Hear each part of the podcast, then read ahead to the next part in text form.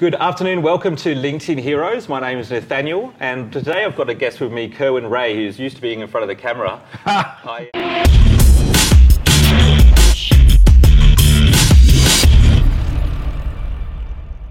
I think it was 2016 when I tuned in on YouTube on Yeah, the right. social, The experiment, social experiment, yeah. And you said, "Who the f- is Kerwin Rae?"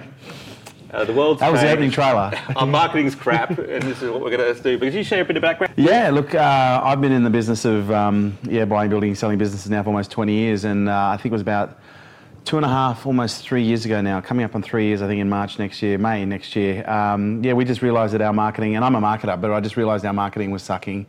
We weren't getting penetration, we weren't breaking through like we used to. The old direct response uh, call to action environment just wasn't working, and so we basically embarked on a mission which became the social experiment. which we documented, uh, to transition from being a traditional marketing business to being a social media marketing business. And um, yeah, look, uh, we already had a very successful business already. We're very blessed um, through a lot of hard work. But you know, since the launch of the social experiment, yeah, we've uh, I think we've had almost three quarters of a billion video views and.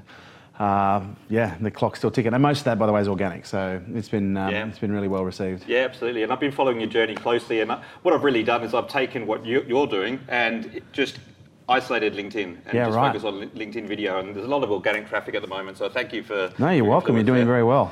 Yeah. Along the way, there must have been some challenges. Lots of challenges. Yes. That's business, right? I don't think there's anyone that's uh, gone, no, no, no, actually, everything's It was easy. well." No, it was quite easy. I don't know why I didn't do this sooner. So, what was one of the ones that's happened since you started this social media experiment? Look, I think um, there's a couple that pop to mind, but probably the most challenging one is um, was actually the documentation of the breakdown of my marriage because we were actually we were all in on the on the project where we were basically filming everything. So we were in essence the social experiment was about creating a reality TV style web documentary where we documented eh, like from the moment I walked in in the morning till the moment I left in the evening. Uh, I had a camera uh, on me 24/7, and even on you know sometimes in the evenings and, and weekends and touring and everything else. And my wife worked with me in the business, and you know it was during that early stage of uh, the social experiment our our relationship actually started to break down. So that was probably one of the more challenging things because one of the things that I like about the social experiment and I like about you know doing what I do with the team that I have is it cr- creates an enormous level of transparency. And, and I love um, authenticity. Like I'm very much uh, passionate about just being a, a real and genuine version of yourself. And in that environment, it really just made me have to show up as the most authentic version of myself, regardless of what was going on. You know, um, breakdown and all. And yeah, look, it was quite a challenge. And to see to, to reflect back on it when I see the episodes um, in retrospect, yeah, it was it was it was it's quite a challenging thing to watch your own uh, marriage breakdown play out on I guess you could say almost like on uh, a TV screen. Well, thanks for sharing that with us. And, You're welcome. And what would uh, be one of the traits that you attribute to your success as an entrepreneur? Look, I I think there's many variables that create uh, many characteristics, many character traits that are required. But my probably my strongest trait is my resilience. I've got really strong grit, um, and what that means is I have the ability. I'm no different to anyone else. I have I have just as many challenges, if not more, than most people.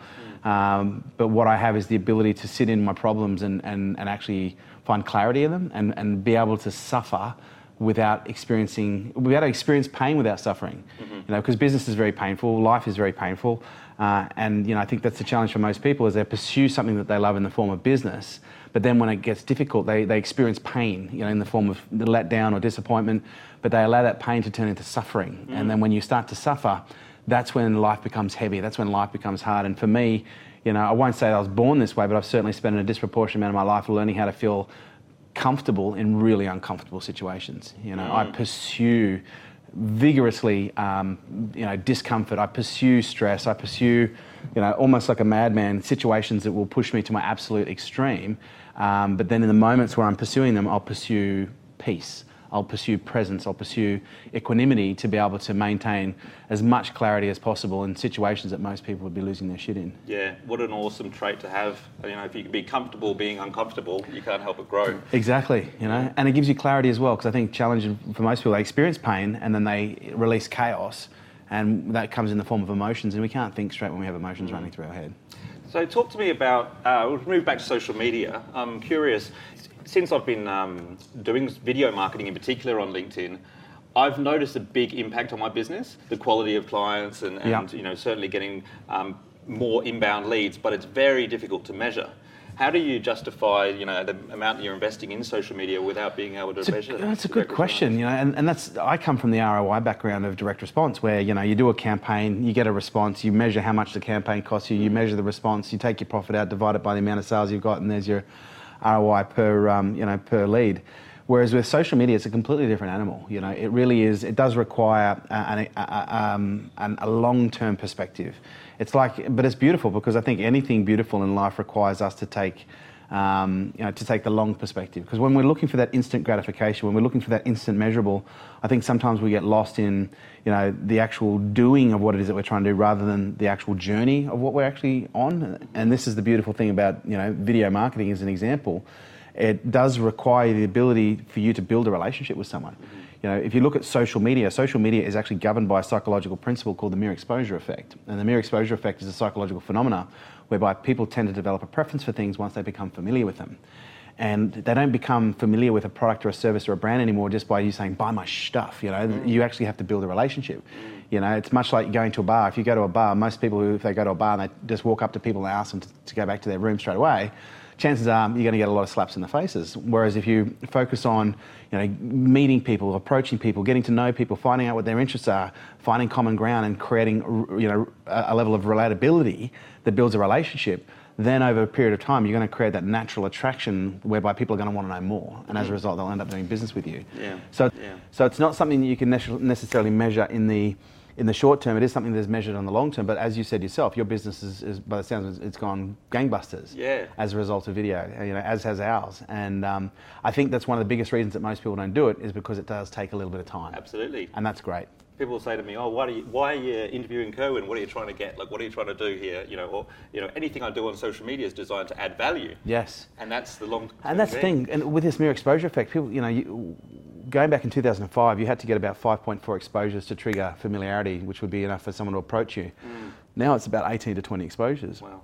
And if you're putting a call to action in front of someone like 18 to 20 times, you're going to piss them off. You're going to create negative sentiment. Um, whereas you've got to learn how to capture their attention, their imagination with information, education, entertainment, humor, and relatability with content that draws them in to actually want to consume so that they're not only consuming the information that's relevant to the brand, but they're also building a relationship with you in the process. You're getting an exposure. And every time they watch a video, that's one more exposure, one more exposure.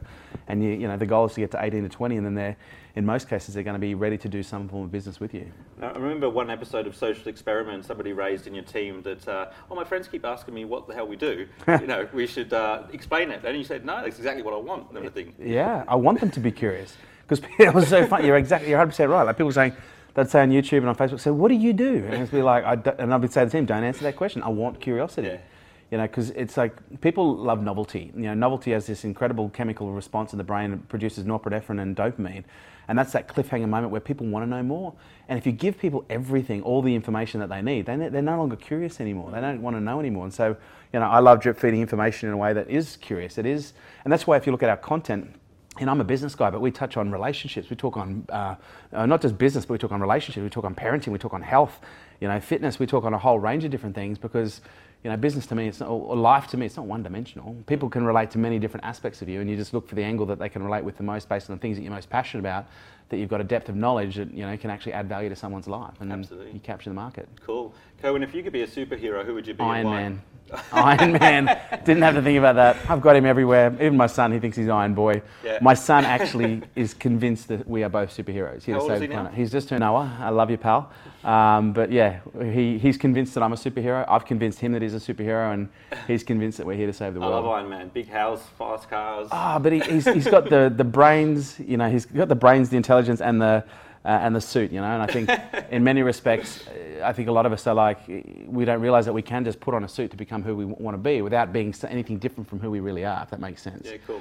You know, I think uh, he's a great metaphor for life. Uh, Kerwin, I'm coming to the event tonight. Brilliant. the Fast Growth Summit. Looking forward to seeing you in action. This is my second time I've seen the Fast Growth Thanks, Summit. mate. Appreciate it. Uh, thanks for, for joining us. It's Appreciate it. been awesome, and thanks for everything you're doing for the social media industry. No, thank you. Thanks, guys.